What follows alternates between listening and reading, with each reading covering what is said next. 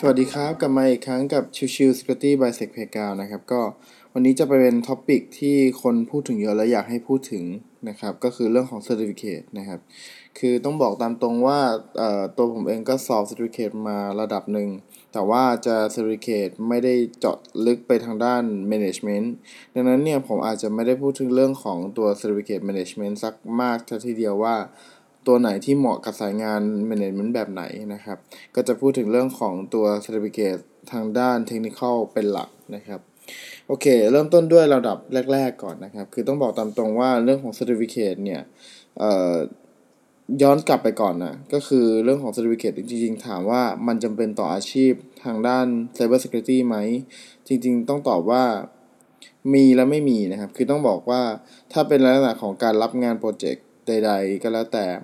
มันมักจะมีเรื่องของ certificate มาเกี่ยวข้องว่า เอ้ย ทีมงานคุณมี certificate นู่นนี่นั่นไหม นั่นคือเราอาจจะต้องมีเพื่อใน commercial แบบนี้นะครับ แต่ถ้าในมุมมองของถ้าปัจจุบันจริง ๆ แล้วเนี่ย การทำ certificate เอ่อการสอบ certificate เนี่ย อาจจะไม่ใช่ปัจจัยแรกสัทีเดียวที่จะรับคนเข้าทำงานนะครับ หลักๆจะเป็นเรื่องของกิจกรรม เรื่องพวกเล่น capture the fact หรือเอเขียน white paper หรือ ได้ CVE นะครับจากการหาช่องโหว่ใดๆ พวกนี้เป็นสิ่งที่เราดูมากกว่านะครับมากกว่า Certificate ณปัจจุบัน แต่ว่าก็แน่นอนเรื่อง Certificate เป็นเรื่องของตัวจุดหนึ่งที่วัดผลของคนได้นะครับ ซึ่งการวัดผลที่ว่าเนี่ยจริง ๆ แล้วเนี่ยมันก็บางอันวัดผลได้บางอันวัดผลไม่ได้ เพราะว่ามันก็ยังมีลักษณะที่เป็น Certificate ที่มองว่ายังมีตัวที่เป็นแนวข้อสอบอยู่นะครับ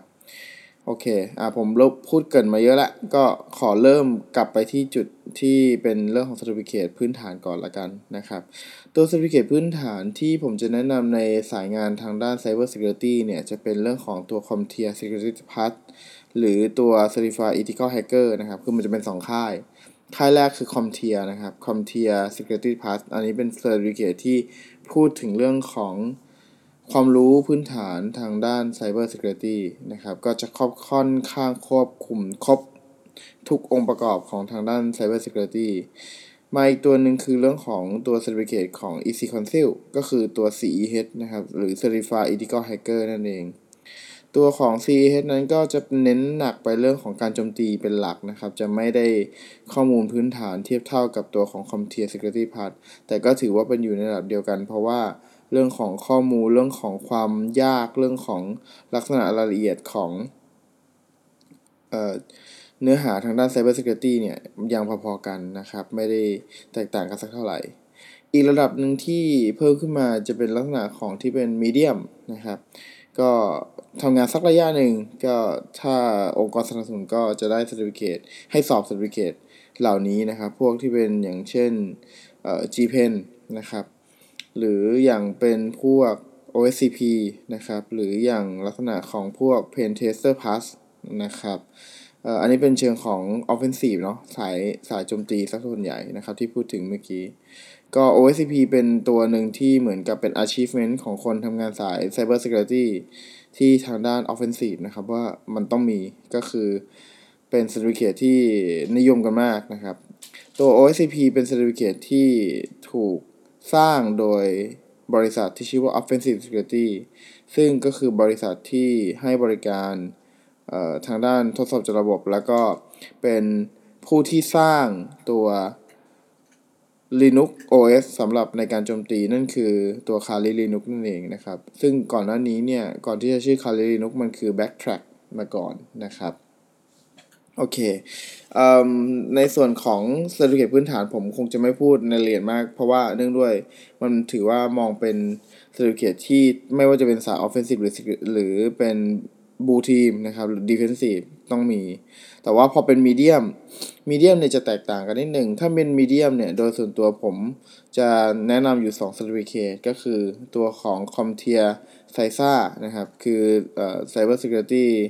Analyst นะครับ กับอีกตัวหนึ่งของค่าย EC Council เช่นกันนะครับ ก็จะเป็น ECIH นะครับ เป็นเรื่องของ Incident Handling ก็จะเป็น Certificate อีกตัวหนึ่งที่ค่อนข้างจะแนะนำนะครับ ทางด้านเรื่องของการจัดการเรื่องของ Incident ต่างๆนะครับเอ่อนั่นคือฝ่ายของบูทีมคือ Defensive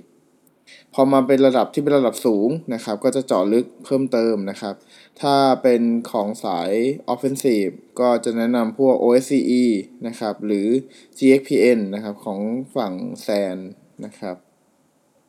อันนั้นจะเน้นหนักไปเรื่องของการสร้าง exploit ละคือการตัวโจมตีละใช้ในการโจมตีต่างๆ พวก binary ต่างๆ หรืออะไรก็แล้วแต่นะครับ แล้วก็ลักษณะอีกแบบหนึ่งก็อาจจะเป็นพวก AWAE ก็คือตัวของอทาง offensive เช่นกัน แต่จะเน้นเจาะไปทางด้านเรื่องของ